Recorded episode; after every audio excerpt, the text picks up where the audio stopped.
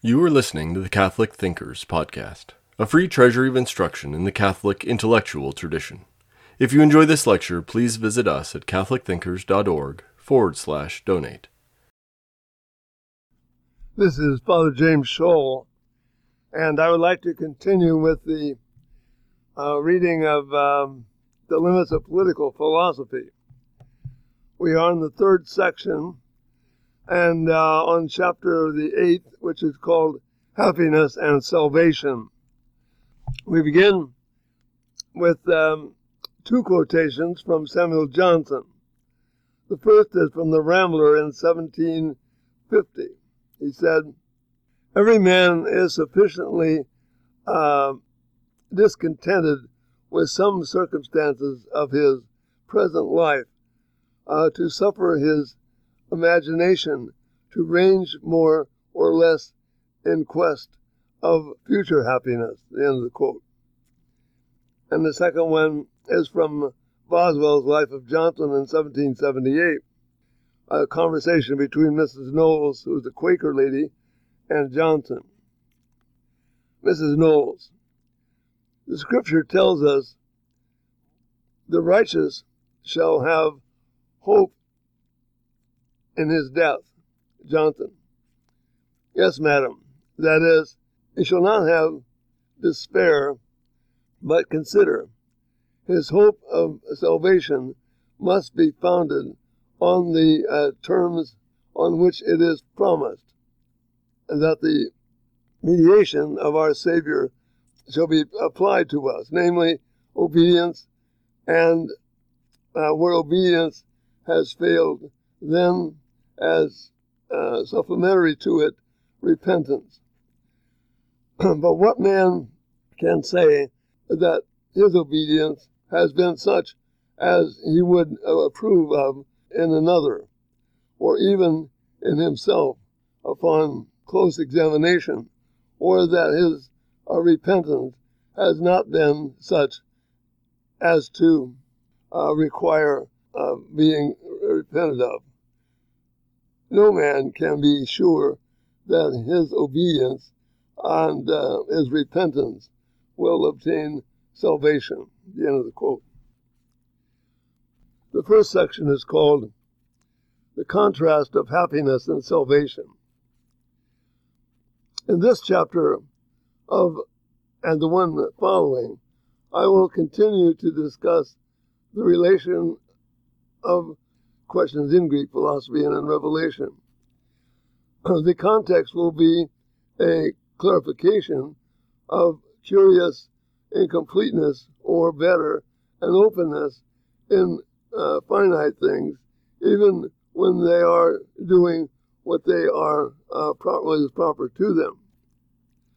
This incompleteness is uh, provocative. We cannot leave it alone. In Aristotle's Ethics, the end and purpose of all human activity, including virtue and friendship, is called happiness. In the revelational tradition, we read of eternal happiness, but it is described as salvation. Since both words, happiness and salvation, describe that for which human beings exist, the clarification of them, of uh, these two understandings, will serve to make more precise the uh, meaning of uh, subsequent topics in political philosophy. With the trials of, of um, uh, Socrates and Christ, we have already seen that central issues of philosophy and revelation do relate um, intriguingly to the uh, to political philosophy. Here, I would add that political philosophy is uh, most fascinating when it deals with its own highest topics, because of the way these topics remain uh, unfinished. Uh, it's almost if they stand before um, the horizon at dawn waiting for further light. Happiness is what we desire to achieve uh, by and in our living without being selfish in any pejorative sense. Happiness is intended to be uh, what we want for ourselves according to the level and kind of being we find ourselves to be given. Our own happiness and the happiness of others ought not to be conceived as if they were intrinsically contradictory to each other. Being by nature a political and social animal means just uh, this recognition of a proper place for every different person in a uh, common whole. In principle, it is not necessary, at the heart of which uh, we exist, uh, to posit some struggle uh, or, uh, or need. The diversity uh, and otherness um, in our being was the teaching of Plato in the Republic, where the philosopher king was to see the proper place of everyone in the whole. Mutual love means that our happiness includes the happiness of others. The fact that this love can be denied does not obscure its central meaning, its central teaching. Roughly, this is what St. Augustine said when he remarked that two loves built two cities. When happiness is uh, conceived in principle uh, to be at the expense of another's good, it is difficult to, uh, see how we can uh, speak of the happiness of all. But if happiness has no objective content, no objection can be proposed um, to the seeking of one's own happiness at the expense of others. Even though our own activities can and do contribute uh, to or interfere with the uh, uh, presumed happiness of other human beings, the happiness of our human being does not in itself take away from the happiness of another, of anyone else at least not without the other's uh, consent or our own um, disorder. This uh, personal status before uh, some good given to us is why the problem of evil must be included in political philosophy. Happiness is not opposed uh, to the good unless some choice is involved which puts them in conflict. Happiness is the subject matter of the Greek notion of the ethical and political life, uh, whereas salvation uh, describes what the uh, religious man seeks above all. The classical Greek authors sought to spell out the experience of every person in any place or time that would cause him uh, to ask the question, What is happiness? And how can I attain it? The religious man asked rather, Can I be saved? But was it possible to be happy and not to be saved? Or could happiness or salvation uh, depend on ourselves? on our our human being or society or God. The philosophical question of happiness was concerned with the essence of happiness, with what it was, rather than the factual question of whether anyone actually attained it. Though for the Greeks, knowing what it was was itself an essential part of its reality. What happiness was, which was the subject matter, uh, especially of books 1 and 10 of Aristotle's Ethics, seemed to be a vital and necessary question to ask, even if no one actually ever attained it. Questions could be formulated that seemed to have no answers, and yet even Aristotle insisted that happiness was an activity and not something merely intelligible or abstract. Salvation was concerned with the given individual, even the worst sinner or criminal, and his ultimate status. The question of salvation seemed to defy the uh, assumptions of the philosophy, of, of philosophy and uh, politics. Salvation promised something that neither philosophy nor politics could claim to provide. The happiness described by the philosophers seemed either fleeting or incomplete. Certain paradoxes in philosophy and political life uh, made each life seem uh, incomplete in their very experience in which each life was uh, most itself. Neither political happiness, in which all the practical virtues were able to be activated, nor theoretical happiness, devoted to the understanding of the highest things, guaranteed an individual's concern about his own salvation. No philosopher or saint uh, would deny that happiness and salvation, uh, in their own uh, ways, addressed questions intrinsic to every human life. Address questions, indeed, that initially arise, uh, at least in part, in family and political life. Happiness is that purpose or end for which we do all that we do, including living uh, human life itself. Happiness uh, pervades every action that we perform uh, through the human capacities uh, we receive from nature.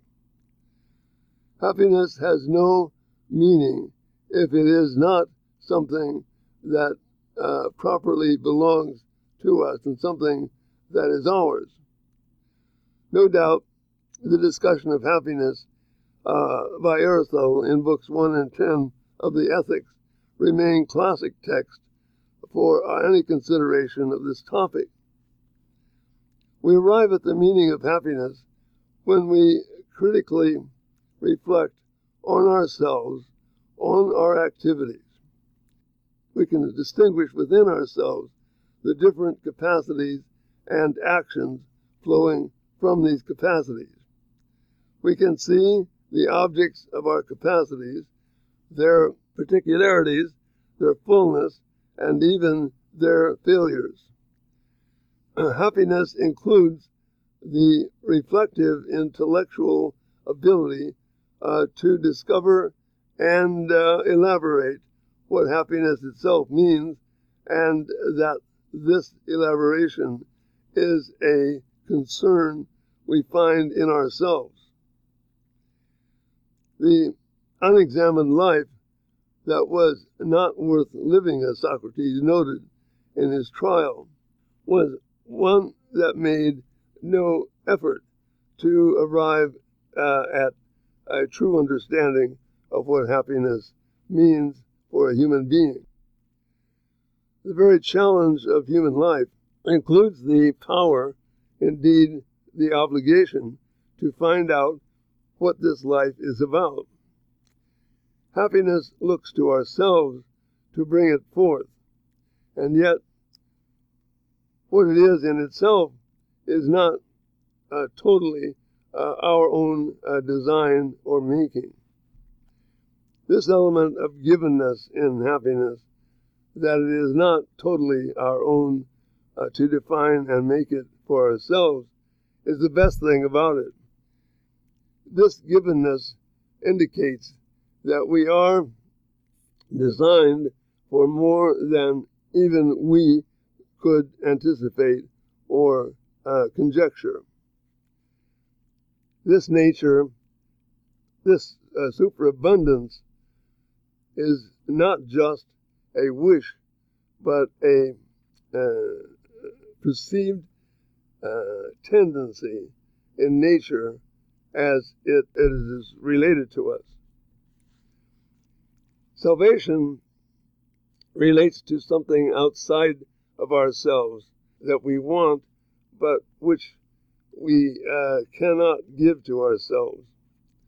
Salvation would uh, seem to imply that when we know all that we can know about happiness, uh, there is, because of what we learn about it, uh, something missing, some something incomplete. The good philosopher is the one who is the most perplexed by salvation and what it means. Happiness indicates a dignity that we must um, accomplish in ourselves by uh, activating the potential of our nature. But we must achieve this uh, completion on the basis of what we already are, what we already have. Our finiteness makes this happiness we do achieve uh, seem uh, insufficient. But if there is to be a completeness, we want it for ourselves. Neither happiness nor salvation can mean anything if somehow we become um, someone else or uh, some other sort of a creature. the question of happiness arises within us, for it asks the ultimate question uh, of what it is uh, we are about in this particular in the particular lives that we lead. Happiness thus means nothing if it is not ours. Happiness is something we want for ourselves. we cannot not want happiness, whatever it is. Even when we think that we reject it, we seek it in the very act of rejecting it. Those who um, despair uh, do not deny it. What they deny is the existence of any way for them uh, to achieve it. Our active seeking of happiness uh, is not to be seen as separate from our individual choices uh, to do this or that particular thing. Rather, each thing we do on reflection is an attempt to achieve the sort of happiness we initially decide will be will um, constitute the meaning of our particular lives. Each particular life has an objective me, uh, meaning uh, that arises out of its own uh, pursuit of the happiness it seeks uh, for itself. Happiness, moreover, uh, seems to be uh, multipliable. Happiness indicates an unsuspected abundance in the universe about the highest things. The elements of happiness. Happiness, what it is, even though we must still choose it uh, when we know it, is discovered, not made by ourselves. Human beings have their uh, activities uh, that are uh, under their own rational and voluntary control. The differing powers and the activities flowing uh, from them, as we shall see later, define the differing uh, virtues uh, found in us. The activities should be brought forth uh, from the potential capacities that is given with human nature itself from the, its beginnings in um, conception and birth. Man appears in nature as already man, a certain kind of being who eventually uh, can reflect on what he is and know himself, know what is not himself.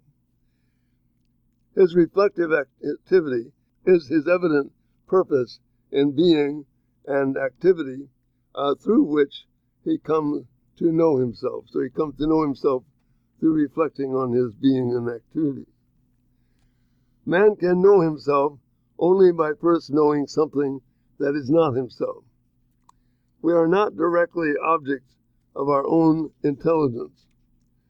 We depend on the existence of a world of things and not ourselves, even to know ourselves. In knowing something else, uh, not ourselves, we are uh, reflectively aware uh, that we, it is we who know something that is not ourselves. And only if he recognizes that he already is human, uh, a certain kind of being with uh, his own reality given to him, can man properly begin to understand himself. We need to identify the differing activities open to man and to posit uh, their relative uh, relationship to others. The relative hierarchy of the virtues, the uh, relation of the active and contemplative virtues, the relation of the active virtues uh, to each other are essential elements in the understanding of happiness and how it is to be achieved. Aristotle called happiness the uh, appropriate activities of all of the virtues.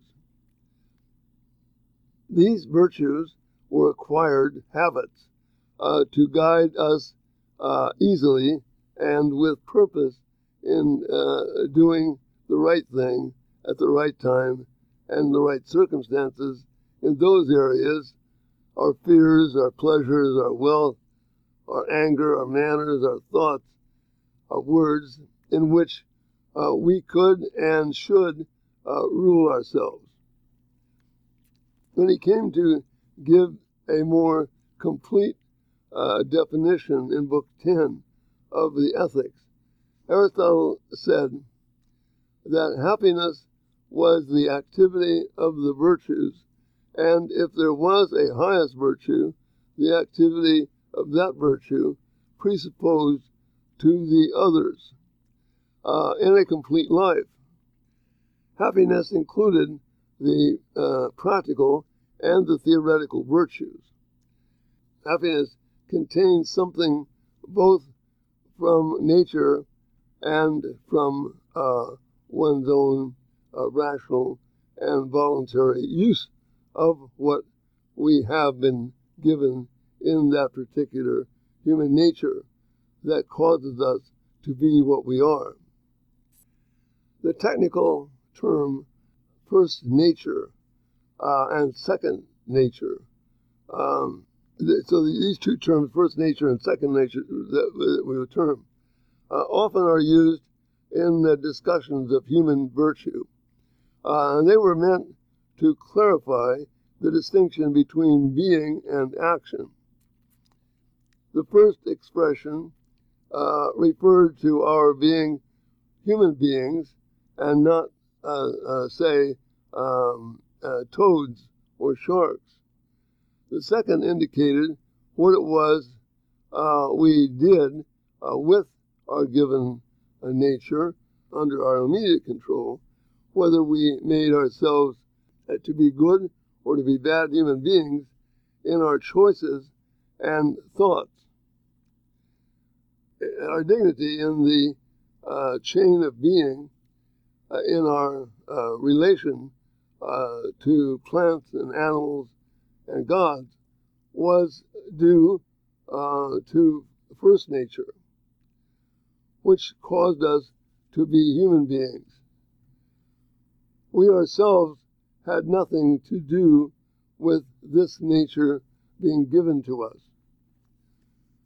Our worth, our stature, was due to our second nature, that over which we made we had some control by virtue of our reason and will. Second nature referred to what we did with our capacities. We were to uh, we were the beings whose very nature and purpose it was to um, complete ourselves ourselves by ourselves through uh, living uh, in a uh, world of others like ourselves. Without human presence, the world was not um, finished. It did not fulfill the real purpose, uh, its real purpose, unless um, men themselves became what they were uh, intended to be. The world itself became intelligible and art- became articulate only through man. The world's knowledge of itself became articulate through man. This articulateness and intelligence demanded on man's part some kind of further response. And this response is called gratitude. Um, if man accepts what he is, uh, is as good, if he does not, uh, his response takes the form of rebellion. The next section is called the order of things. If we contrast the notion of happiness with that of salvation, we can see how the two notions are related to each other. The consideration of happiness is, in its most uh, complete uh, meaning, leads to a further uh, analysis of salvation uh, for the one uh, who is philosophically uh, happy. Happiness and salvation have very different but not contradictory origins and purposes. The intellectual challenge is whether they can be reconciled. Happiness focuses on our own activity uh, while not neglecting the objects of this activity, indeed, delighting in them. Each activity uh, we find in ourselves has some objective uh, limitation to what, what is not ourselves. We have fear as a power of our given being, but what frightens us comes into our lives from outside ourselves, or at least from outside our own um, intelligence and will. This characteristic is true of the other object of the virtues. Ancient Epicurean philosophy maintained that fear of the gods was what caused our unhappiness. To eliminate our fears, it would be uh, we should get rid of the gods. These Epicureans were attempting to use philosophy itself to remove the discontent that seemed to arise outside of ourselves. The radical solution failed in its very premises because philosophy did not um, demonstrate that the gods uh, did not exist, nor did it uh, uh, reveal that fear of them was um, simply irrational. It even appeared that fear was itself a good and constituent part of our being as such. So the question was not to remove the gods, but to ask why fear was given to us as a good in our being. Thus, in Ecclesiastes, uh, we could uh, even read in the revelational tradition that fear of the Lord was the beginning of wisdom. Well, it is something uh, we desire for ourselves. Happiness is not uh, dependent upon ourselves, as the Epicureans thought. Rather, we recognize that what is not ourselves contains the secret to our happiness. We beings, we are beings who have our own limited uh, autonomy and independence, yet we are incomplete. We cannot wholly uh, give us or uh, give to ourselves um, that which would make us most ourselves.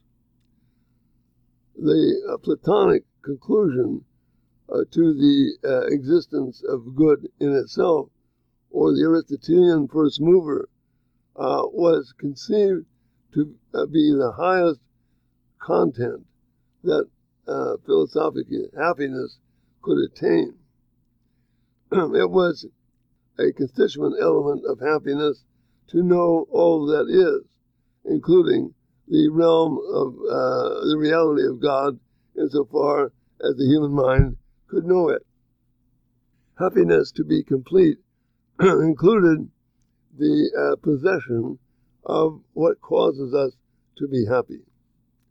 We could not really be happy if we knew of the existence of something that seemed the center of meaning and yet a something uh, which had nothing to do with us.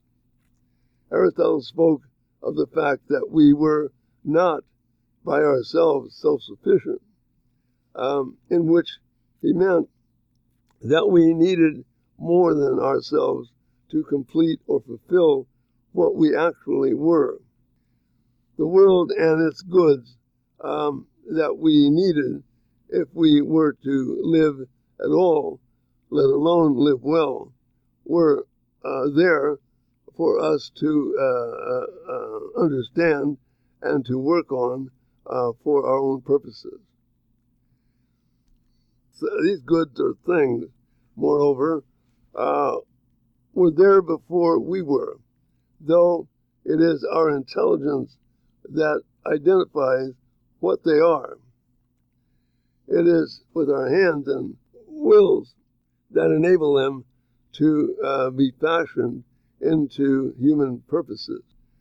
Human happiness included the notion of the reforming of the world by human hand and understanding for man's purposes, uh, from the most ordinary to the highest things, and was what the world was for, to refashion it in that sense. The things lower on the scale of being than man, animals and plants and minerals, are themselves what they are but also they exist uh, for these beings who exist uh, knowing uh, for their own sake, for human beings. This is why the struggles with ecology and um, environmentalism are so philosophical and theologically theological struggles uh, that deal with the nature of man the, as, as such with whether he is merely an accident in the universe or intrinsically related to its own purpose.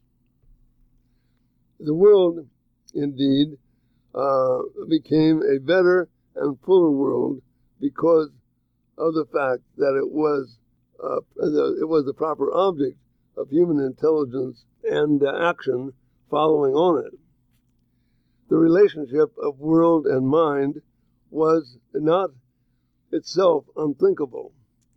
This relationship uh, did not mean that man, in his own uh, proper activities, uh, could not abuse nature uh, by uh, this same uh, human capacity. But it did indicate a potential harmony in all existing things, uh, which uh, uh, was uh, manifest most graphically by man's uh, capacity to understand and to use things for his own purposes because they could understand their purposes. The world could be a better world because of the existence of man in it but it could also become a worse place This realization was why Aristotle would say that man at his best was the best uh, being, but at his worst he was the worst than any of the animals, because his intelligence allows him to multiply the effects of evil far beyond any natural defect or insufficiency. The next section is called Philosophical and Political Happiness. Human happiness, as Aristotle taught, was of two kinds, or levels, uh, quite directly related to each other. The highest happiness, contemplative happiness, had to do with the philosophical understanding of the highest thing, uh, with uh, that power of understanding that that seemed to be the highest faculty of man. This philosophical activity included the questions of the soul's uh, immortality.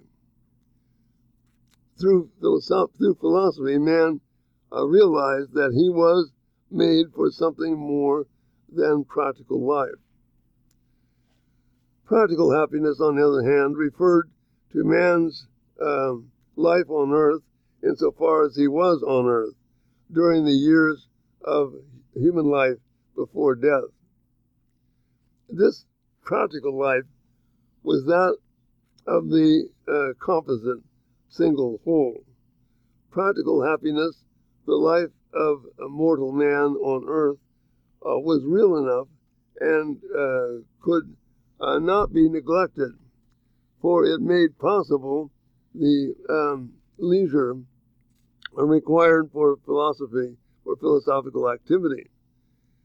It consisted first in, in, in reason's ordering each of man's faculties to himself, then to others, and then to a family and to the city's a civil society.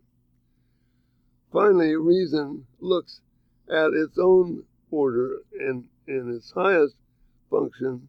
So, in its, its, its highest function is to know the highest things.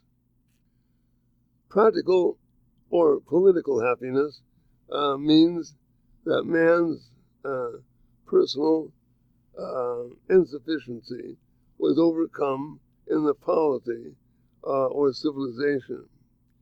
What was necessary and uh, abundant uh, for the physical and moral life of man uh, could be formed or put into order by human activity over time. That's, one of the reasons why he was a political man. His purpose was to erect uh, an order of uh, in which he could uh, live well. So that's what he could do or needed to do. He needed to establish that. The possibility of moral life itself depended on man's own free choices and on his uh, technical activities uh, from his mind and his uh, uh, choices. These activities, in turn, led to questions that were no longer simply moral, uh, to realities that did not fall into man's own uh, control. Moral life was designed to uh, leave men free, uh, uh free clearly uh, and honestly to wonder about the sort of world um, that they lived in and their place within it. Conversely, when men did not properly understand the kind of world that they were in and their place in it, the chances were that they could not live a uh, moral and complete human life because they did not know what they were or the nature of happiness uh, for which they existed. Neither Plato nor Aristotle thought the most that most men would reach a high degree of political virtue. They held that most civil societies would be imperfect in some uh, identifiable degree. Both, nevertheless, recognized virtue's possibility or meaning. Each uh, thought it was difficult to know virtue without being virtuous.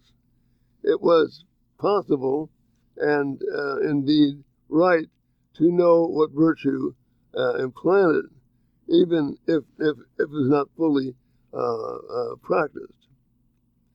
Experience did show that along with uh, confused or even corrupt thinkers, uh, some genuinely genuine philosophers existed, though few, if any, really good cities existed in actual history.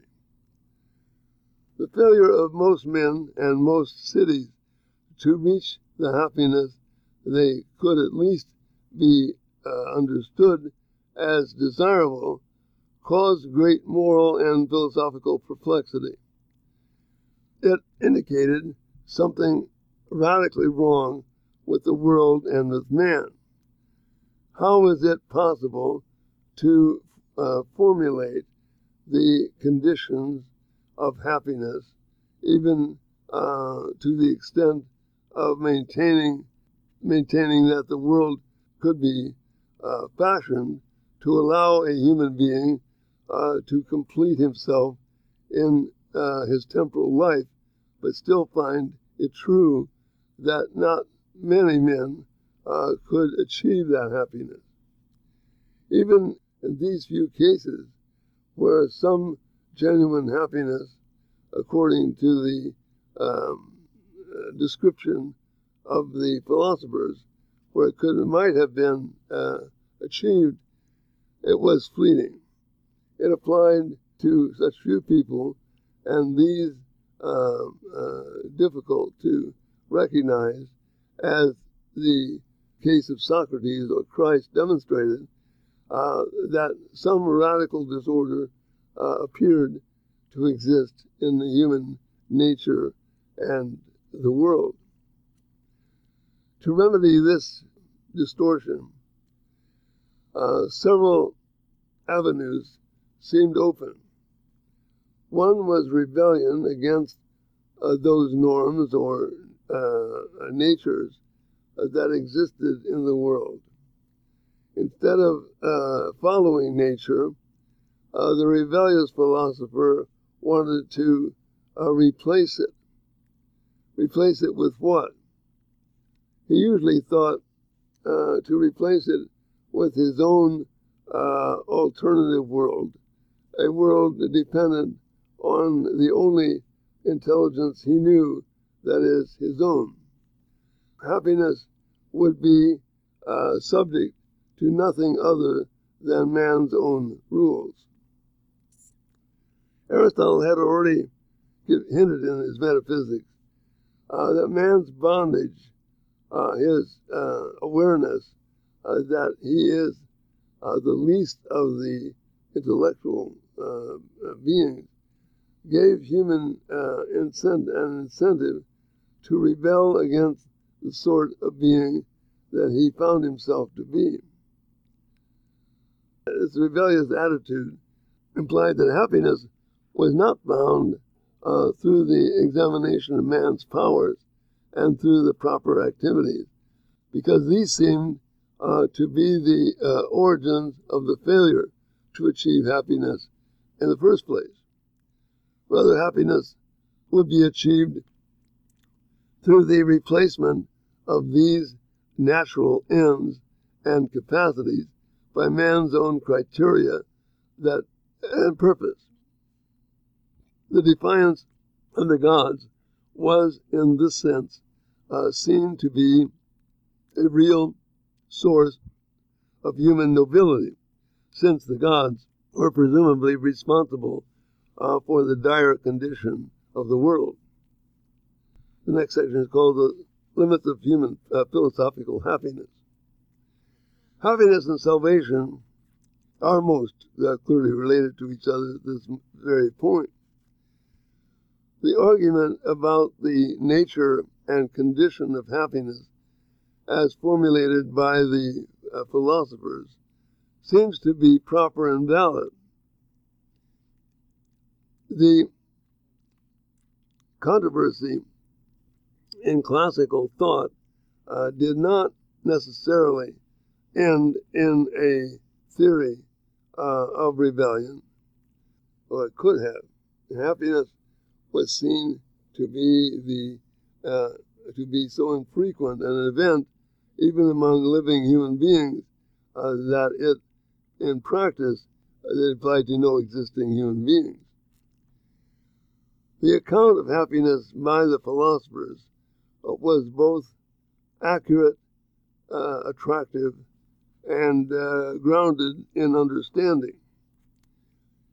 Human nature protected its dignity not by actually finding examples of happy lives, but by finding uh, philosophers who understood what happiness was. However noble, this infrequency of, of the incidents of actual happiness did seem somewhat odd and unsatisfactory. Two uh, difficulties about happiness were striking. The first was the that practical or public happiness, uh, the life of the virtuous, the good life, required a long time in preparation and was rarely, if ever, perfectly achieved. On reaching old age, man often uh, experienced a long period in which nature itself um, uh, interfered with its uh, appreciation. The treatise on old age, such as that in Plato, uh, part one of the Republic, or in Cicero's De Senectute, uh, witnessed to the rarity of the philosophers ending their lives happily. No human life, even the longest one, lasted very long, though apparently it lasted long enough to accomplish what human life was for.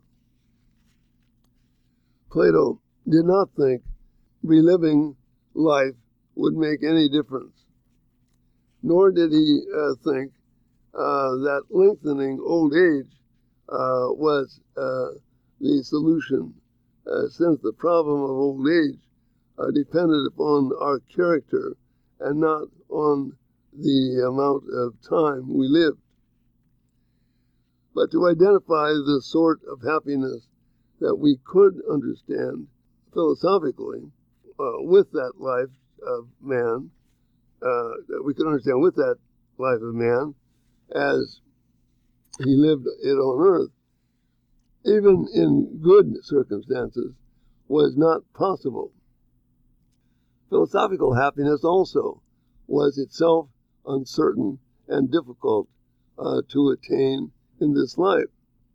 And insofar as it referred to the life of the soul as a separate from the body, it was like no happiness that most people uh, could recognize. And neither political nor speculative happiness, however brilliantly described by the philosopher or the politician, uh, was the lot of most people who ever lived, including most philosophers and politicians. Both Plato and Aristotle, along with many uh, classical uh, philosophers, recognized that the uh, philosopher could uh, most likely uh, be a, a tyrant or at least someone who betrayed his own vocation. The deepest disorders in any society come not from the ordinary people of mediocre virtue, uh, but from the uh, errant philosophers uh, with great capacity, but capacity used in the wrong purposes uh, and used for vice. What was one to make of a world in which there was brilliant definition of happiness, but little actual complete happiness. One alternative uh, we have seen uh, in the chapter on uh, modernity is metaphysical rebellion. In this view, we must cease to consider the classical search for happiness uh, to be proper. Uh, we should construct an alternate happiness uh, which would uh, manifest itself as a projection of a world in which all men uh, could uh, achieve a form of happiness that was confined to the limits of human nature in its incapacity to achieve the good of a general scale on a general scale. The other alternative, once granted that men uh, cannot be happy in philosophical sense uh, by their own powers, is found in the uh, under the heading of salvation. Salvation raises to the surface uh, in religion uh, because before it uh, encountered is encountered in uh, philosophy and politics. Salvation addresses what is perceived to be a failure or uh, incompleteness in politics and natural reasoning. Salvation is not indifferent to men's deeds and thoughts in the world.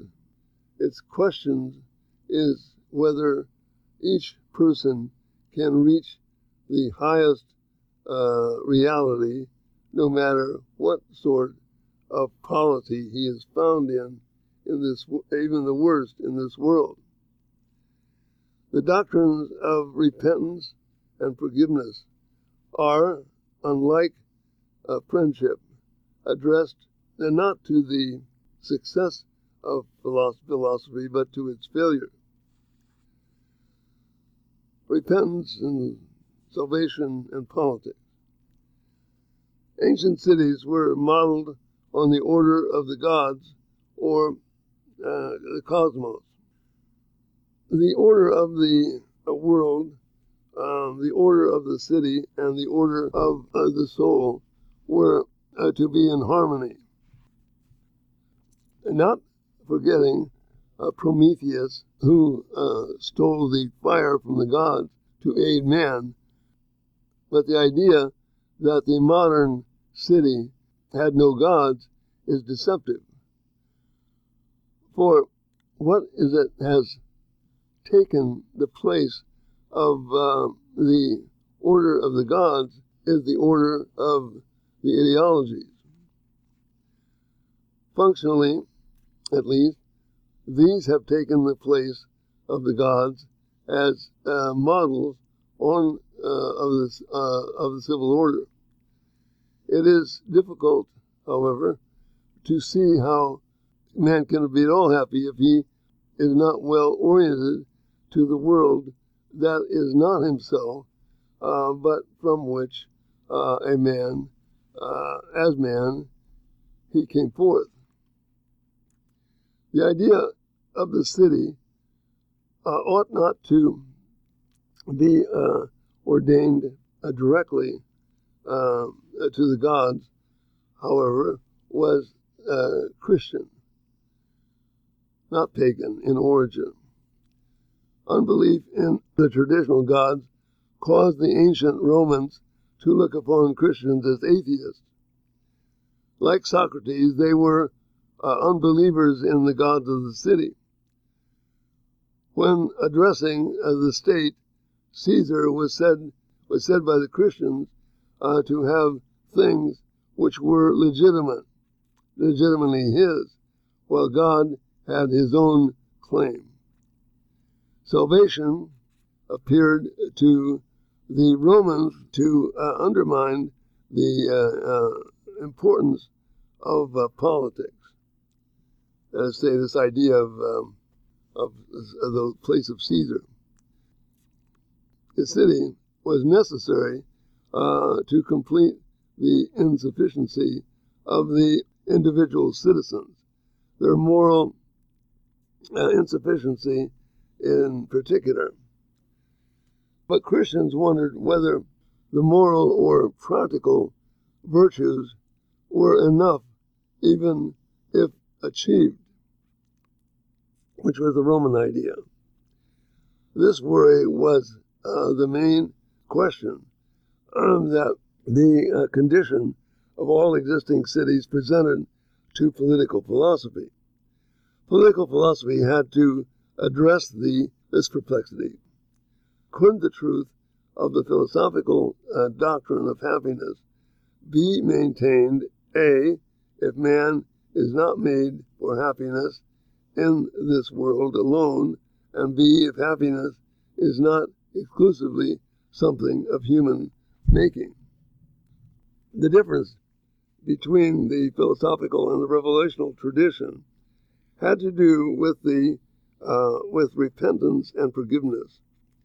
Socrates, uh, for instance, uh, did not forgive those uh, who were responsible for his death. Rather, they were condemned by Socrates' words and uh, Plato's recording of them. All men would remember them at, as those who killed the philosopher, uh, an ignominy. Even though that's, I mean, that was Socrates' view.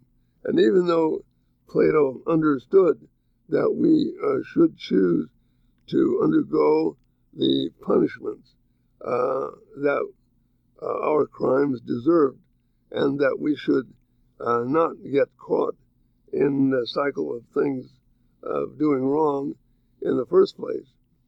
He did not recognize uh, that it was possible for our evil deeds to be forgiven if we uh, acknowledge them as offenses, not just against one another, uh, but offenses against God. But our dignity and our significance are much greater if our thoughts and actions reach not just their uh, immediate objects, objects, but through them the Godhead itself. Forgiveness implied that there was something uh, to be forgiven. Repentance was the self-reflective awareness that since since we had created disorder in the world uh, and in ourselves by our own uh, choices and deeds, we needed to acknowledge uh, the disorder and, if possible, to stop it, uh, to stop its consequences. What needed to be forgiven included the sins or faults uh, that were described uh, by the natural moral philosophers and understood by our own reason. All sins or faults that happened were necessarily actions uh, or thoughts uh, following upon choices of uh, individual persons and uh, so known by them uh, to be disordered. No collective uh, God existed. The fully accurate description of the world was not that of the philosophers defining happiness, however valuable it was. Rather, it was the account of actual human beings about their own uh, mostly disordered actions, the uh, majority of which uh, did not lead them uh, to any proper happiness, even as um, understood by the reasonings of the philosophers. What was worthy about such lives? Salvation and the status of good and evil what was worthy about the lives of those who did recognize their sins and um, still had to acknowledge them. Political philosophy leads to philosophy and philosophy to revelation. Revelation, a reflection on human life, poses questions uh, that must be uh, asked about, uh, but do not seem to admit uh, for adequate answers uh, uh, once proposed, properly proposed. In the case of salvation and happiness, the question is formulated uh, or the quest for the happiness uh, that is found in each human being as something that he seeks uh, for himself in all that he does and thinks in his life. Happiness is intended to be the individual's happiness. It is intended to be complete. The happiness uh, manifests its content through the exposition of the, uh, exam- the examination of the various powers and capacities found in each human being from nature. These capacities can be completed through their activities, uh, which are then more uh, deeply settled into each human being as, as habits, as virtues and vices. Many of these uh, virtues uh, needed to be uh, completed by uh, something beyond the individual, whereas the vices usually do affect affect others that uh, some um, uh, authority or coercion must be uh, employed Uh, to enable others uh, to be minimally uh, virtuous before the actual vices of others. Everything in the discussion on friendship, uh, which is the locus of the relationship between ourselves and one another and of God, would indicate that the experience of love and friendship implies a, a permanence that includes everything that we are. Obviously, we cannot provide this permanence by ourselves. Friendship requires that we remain human beings, the particular human beings that we are. It would seem to be possible to have friendships with God only if God manifested himself in human form, so that the bridge between man and God, of which Aristotle rightly spoke, uh, could be passed over. The treatises on happiness and friendship lead to the question about, about which Revelation has responded. These responses, from the point of view of the philosopher, are only possible, but uh, unlikely solutions. From the viewpoint of Revelation, they require, in addition to certain philosophical uh, grounds, of faith, uh, but a faith uh, that is uh, based on certain uh, events that happened in history. The doctrine of salvation presents itself not as the, a theoretical impossibility, but as a possible solution to philosophical enigmas that arise, actually arise in human, uh, the human condition even many, from many angles, we require a, a completion that we cannot provide for ourselves. But we seek a completion that does not, in principle, uh, so transform ourselves and our world that we cease to be ourselves. Polities generally outlast the lives of individuals who compose them, though not always. But polities do not exist as something apart from the individuals who uh, compose them. The reality of polities, polities of states must be uh, grounded in the prior reality of human beings and their destinies. If human beings are destined to pass away, so that uh, so also are politics. But politics might pass away and something of human life be, uh, be permanent. The question of salvation differs from that of philosophical happiness. Salvation is not concerned with the perfection in this life, either of in individuals or in corporate life. Although it does not think it doesn't think that it's unimportant. Politics is a necessary, practical preparation uh, for our uh, understanding of the highest things. But salvation is concerned with the lives of actual human beings who are by no means perfect and who die. Salvation thus is addressed not only to the ontological question of the immortality of the soul and the theological question of the resurrection of the body, but to the moral question of the distinction of good and evil as lived and recognized by the individual human being in all its uh, metaphysical depths. We can say that we want uh, to be saved uh, from the condition of our lives without denying the goodness of the human life or the condition itself. We can recognize that we have a divine relationship to the source of all uh, being without claiming that we are ourselves divine. Rather, we wish to uh, remain ourselves even in our sins and faults, though we wish them to be rendered harmless.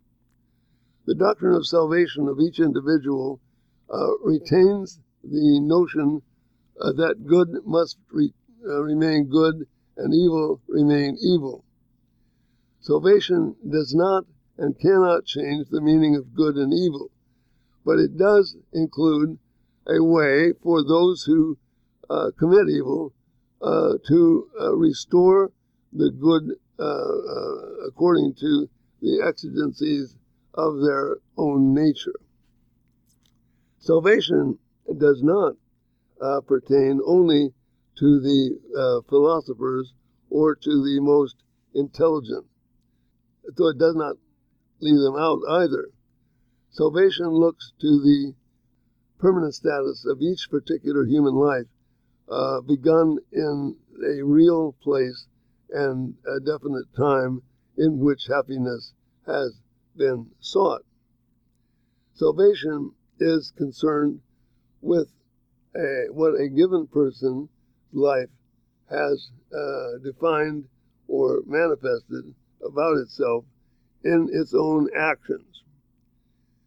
It subsumes the philosophical teaching about happiness, but it recognizes that the uh, solution to the enigmas that have uh, arisen about uh, about individual um, permanence and imperfections, about um, the individual uh, real, relation to God do not find solution in philosophy, even though philosophy can recognize that its own questions are being answered in some uh, to it curious and surprising manner.